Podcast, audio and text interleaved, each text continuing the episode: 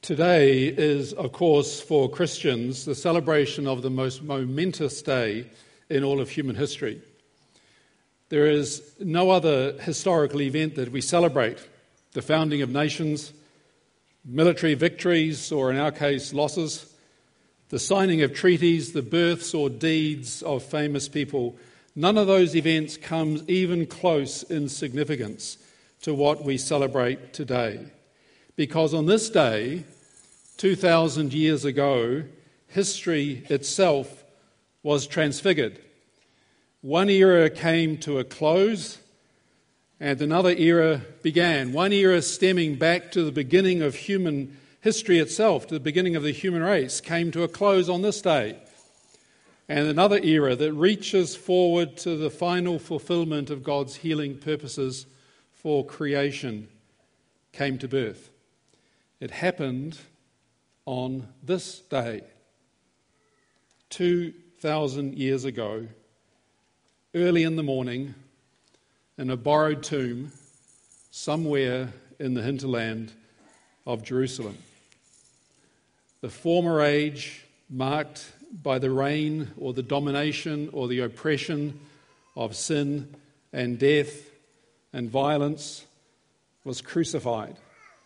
It died and was buried, its power was broken, and a new age, marked by liberty and love, by freedom and forgiveness, by healing and hope, came to birth today. Human history was changed forever. Things will never be the same because of this day. Because what happened on this day? Jesus rose bodily from the dead, and that changes everything. Things can never be understood the same way again because of today. So it's no wonder then for 21 centuries, Christian worshippers all around the world, and are doing it again today, have cried aloud in joyous acclamation on Easter Sunday morning Christ is risen. He is risen indeed. I mean, if ever there was an excuse to be a happy, clappy Christian, then Easter Sunday morning is it. In fact, for the first Christians, every Sunday morning was a miniature Easter. For them, it was not the Sabbath day that was most significant, although throughout the history of the Jewish people, the Sabbath day had been the most revered day of the week. It wasn't for the first Jewish Christians the Sabbath day that was most significant, it was the day after the Sabbath day, which they called the Lord's Day. And they called it the Lord's Day because it was the day of Jesus' resurrection, the day the tomb was found to be opened. It was only later uh, decades later, centuries later, that the Christians began to separate, uh, to, to, celebrate an annual uh, Easter celebration. And even then, the first Easter celebration were celebrations of the resurrection. It was only after that that the whole story of the Passion also got relived and retold. For the first Christians, every time they gathered on the Lord's Day, it was a celebration of the resurrection. Now, what I've said about the immense significance of Easter Day is, I believe, absolutely true. But it's also a declaration of faith, because not everybody believes in the resurrection. In fact, let's be honest, most people in our society don't believe in the resurrection. And even within the Christian community itself, there are many who would deny the historical veracity of Christ's bodily resurrection prefer to see it as a myth or a symbol or a metaphor or a parable or an uplifting story about how it's possible to rise above adversity, but not a real historical event. And even those, and I'm sure all of you would fall into this category, even those who do believe that it really did happen in history are not entirely sure why they believe it or what the resurrection itself actually means, why it is so central and so important. As I have said to my students year in and year out, Christianity really was born as a resurrection movement. That's what it was. In its very earliest days, it was a resurrection movement. Everything depended on the resurrection. And we have, down through, the history, down through the centuries, we've inherited that understanding that this day is the most important and defining day in the Christian calendar, but many of us are not terribly sure why, what it is about the resurrection that really is significant. Many years ago, I saw an extremely disappointing television debate on the resurrection at Easter time. In fact, I was thinking that today you wouldn't even imagine the broadcasters thinking of putting a debate about the resurrection on television at Easter time. Uh, it is now so marginal in public consciousness that it doesn't bear mentioning at all. But go back 20 years, and this was a debate uh, between people about the, resur- on the, on the resurrection. One of the participants, the well known Brian Edwards, was in the midst of arguing against this ridiculous idea that Christians propounded that Jesus rose from the dead. And in doing so, he made a very interesting comment. He said that if he were to become religious, he would want a faith that offered him comfort and certainty. Comfort and certainty were the two basic human needs he thought that religion is there to fulfill. But he couldn't accept that Christianity actually fulfilled them. It didn't supply the comfort and certainty that he would want were he to sign up. And yet, paradoxically, that is precisely what the Easter message offers. It offers comfort, or I would prefer the much robuster term hope, and it offers certainty. Or perhaps a better word there would be confidence. And I want to just reflect for a moment on those two ideas. The resurrection is a source of comfort or hope, and the resurrection is a source of certainty or confidence. Do you remember the story in Luke 24 of the two disciples?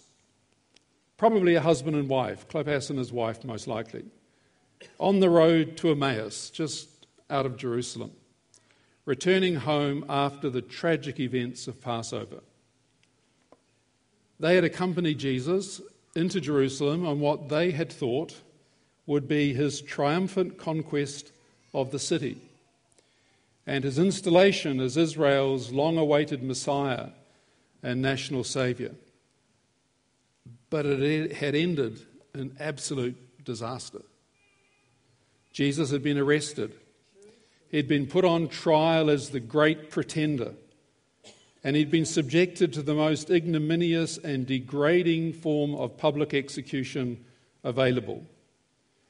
And these two, with others, had no doubt fled the city in fear and were heading home to try and pick up the threads of their life again, wending their way, frightened and dejected, back to Emmaus. They must have felt utterly disillusioned, completely betrayed, confused, certainly bitterly disappointed, totally inconsolable. And then a stranger joins them on their journey. And they tell the stranger of their profound disappointment. Jesus, they said to him, had been a prophet mighty in word and deed, a man of presence, a man who did wonderful things, a prophet mighty in word and deed. But, they said, our chief priests and leaders handed him over to be condemned to death and crucified him. And then you hear the pain of disappointment in their voice. They say, Yet we had hoped, we had hoped that he would be the one to redeem Israel. We had pinned all our hope on this guy, and he had been crucified. This despair, this hopelessness, this inconsolability, for such a word, that the disciples on the road to Emmaus felt, and many others of Jesus' followers felt, was swept away forever once they realized that Jesus was alive again. They said to each other, Were not our hearts burning within us? While he was talking to us on the road, while he was opening the scripture to us. I wonder if you can relate to that experience of your heart burning within you at this sense that something actually has happened that we weren't expecting about Jesus. I, I think I can. I can recall when the real significance of the resurrection really grabbed me personally. It was actually shortly before my mother was killed in a car accident. And so it really kicked in at that time. But I can remember this sense of, of, of awe, really, at the, at the realization of what the resurrection actually meant. When my heart almost burst with excitement that Christ really had risen from the grave. And it still does. Easter Day is my favourite day of the year. Prefer it to Christmas by a long shot. Christ is risen. Death has been conquered. In fact, the Apostle Paul is so captivated by this thought that, as he says, death has been swallowed up in victory, he's so captivated by that thought that, in a way that would put the Australian cricket team to shame, he sledges his opponent mercilessly. Death, he says, where is your victory? Death, where is your sting? The sting of death is sin, and the power of sin is the law, but thanks be to God who gives us the victory through our Lord Jesus Christ. He could say that not because he believed that Jesus' soul had somehow been snatched from the jaws of death and gone to live forever in heaven. That's not what the resurrection means. You actually don't need a resurrection. Most religions in the world believe in the immortality of the soul and don't believe in resurrection. You don't need a resurrection to believe in the soul leaving the body and going and floating on a cloud somewhere forever. That's not what causes Paul to sledge death. Nor does he believe that the body of Jesus was merely resuscitated to natural mortal existence again, like happened to Lazarus. Nobody sledged death after Lazarus was restored to life again. Jesus did not just return to ordinary, everyday existence to live for another 10 or 20 years and then later to die again. That's not what the resurrection means. Instead, we are told he conquered death itself. He vanquished the power of death. He faced death down. He tasted death in all its bitterness and irrevocability. And then he triumphed over it and in so doing, he vanquished the power of death itself. He cancelled it out forever. How?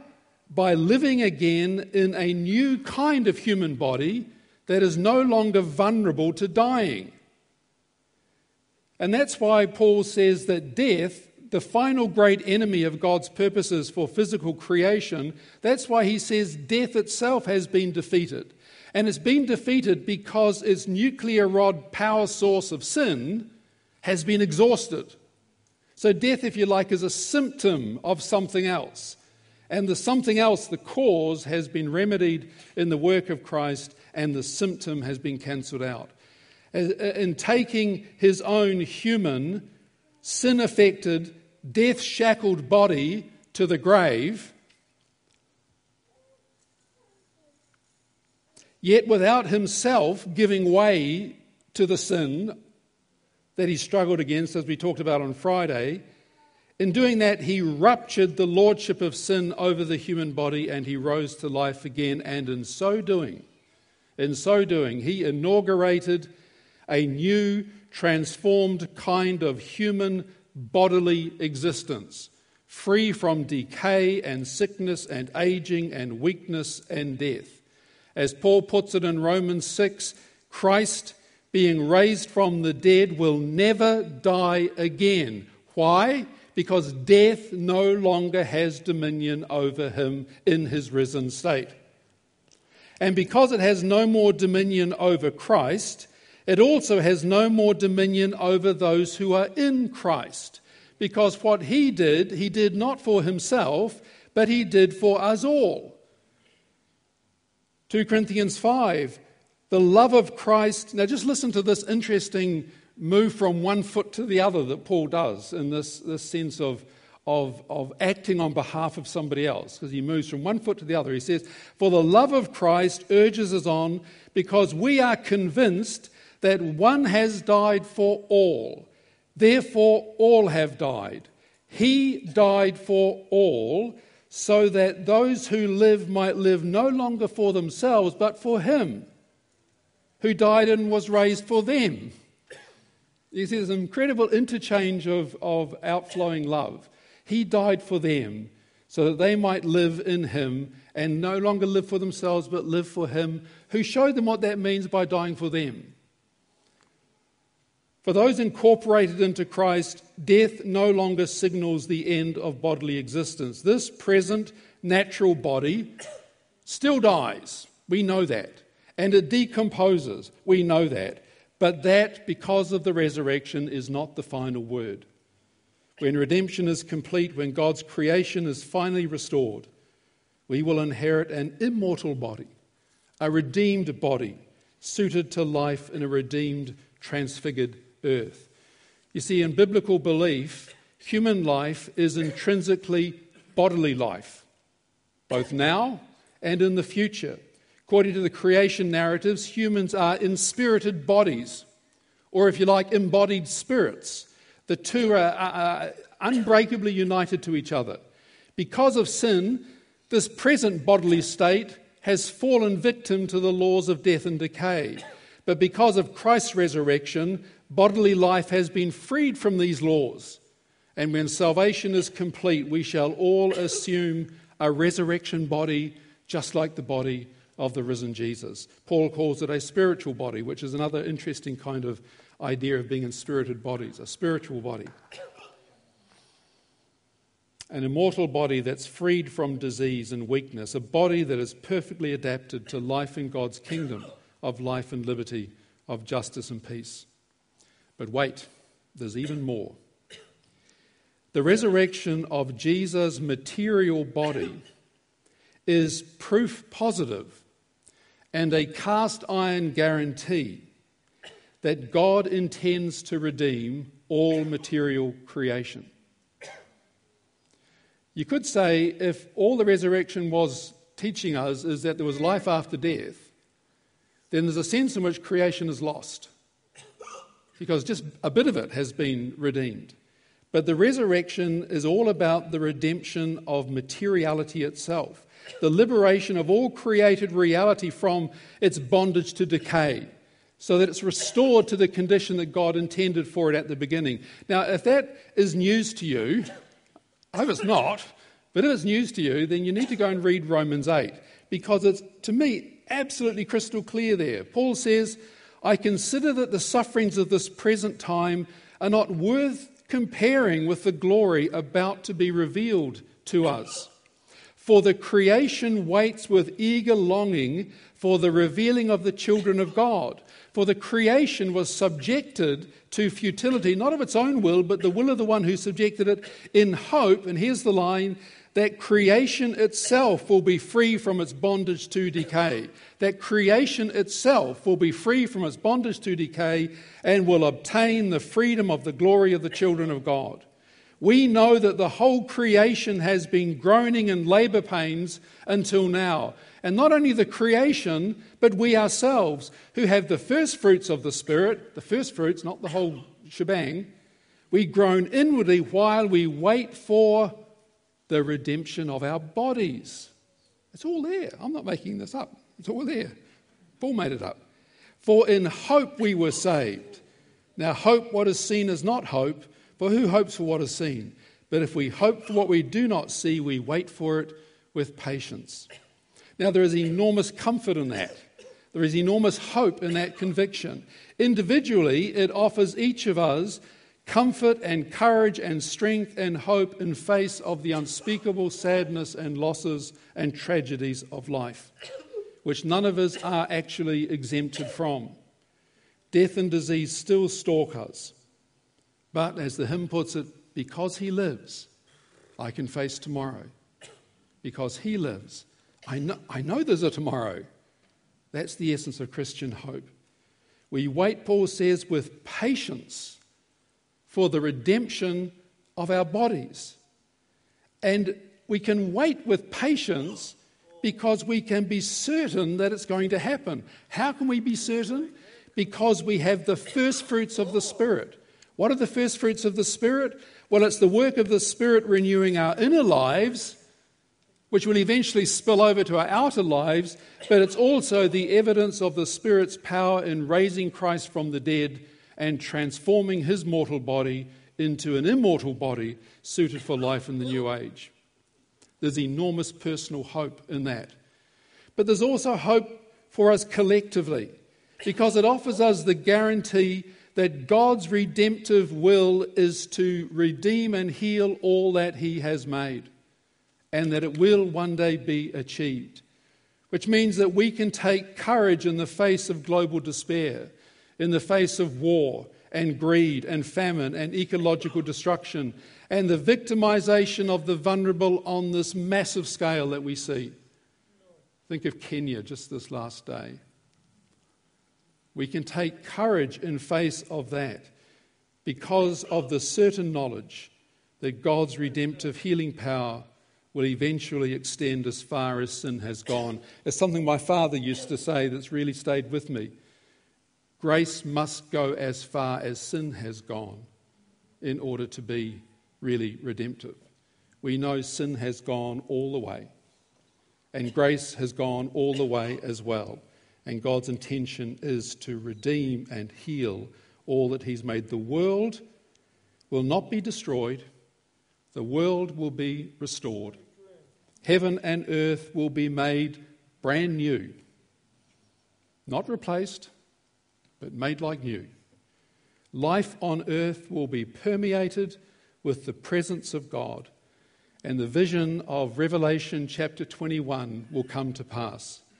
And again, this is one of my sort of clarion texts in my Christian life, really, because it's amazing how Christians have, have reversed what this text actually says. The voice from heaven says, when the New Jerusalem descends from the sky to earth, the voice says, See, the home of God is among mortals. He will dwell with them as their God, and they will be his peoples, and God himself will be with them. Not we have gone to dwell with God, but God will come to dwell with us on earth. He will dwell with us, and we will be his people. Death will be no more. He will wipe away every tear from their eyes. Mourning and crying and pain will be no more, for the first things have passed away. And the one who was seated on the throne said, See, See, I am making all things new. That is but the completion of what began on Easter Sunday. All creation will participate in this new beginning made possible by Jesus' bodily resurrection from the dead. And that is the ultimate basis not only of Christian individual hope of salvation beyond death, it is the ultimate basis for the Christian understanding of social engagement in its, in its broader sense. As the first beneficiaries of this renewing salvation, we are called both to proclaim it and to extend God's healing intentions for the world. God's healing intentions for the world that are shown in the resurrection of Jesus. Actually demonstrated in the bodily resurrection of Christ if Christ died to redeem all humanity and all creation from its subjection to sin and death and violence and injustice, if that's why he died, and if the resurrection proves that this restorative mission has been successful, then those of us who believe in his resurrection must also embody that same healing compassion and commitment to restoring justice that he did. It's only logical. It's just the way it ought to be. Knowing that victory is achieved, knowing that the future is assured, we must now, in the present, live out the reality of this restoring, resurrecting justice in the face of, a, of the pain and death and violence of the world. So, Brian Edwards, the resurrection is a source of comfort. It's a source of absolute comfort and hope. But it's more than just a security blanket because it's also a source of mission. Because when you believe this stuff, you are energized, you are called out of the certainty of this conquest of evil to commit yourself to the same vision in your daily life. The resurrection is also a source of certainty. The one word more than any other that sums up the New Testament understanding of the meaning of Christ's resurrection is the word vindication. The resurrection represents God's vindication of Jesus or God's public confirmation of Jesus, of who Jesus was, of what he said, and of what he did. See, how do we know that Jesus is the Son of God?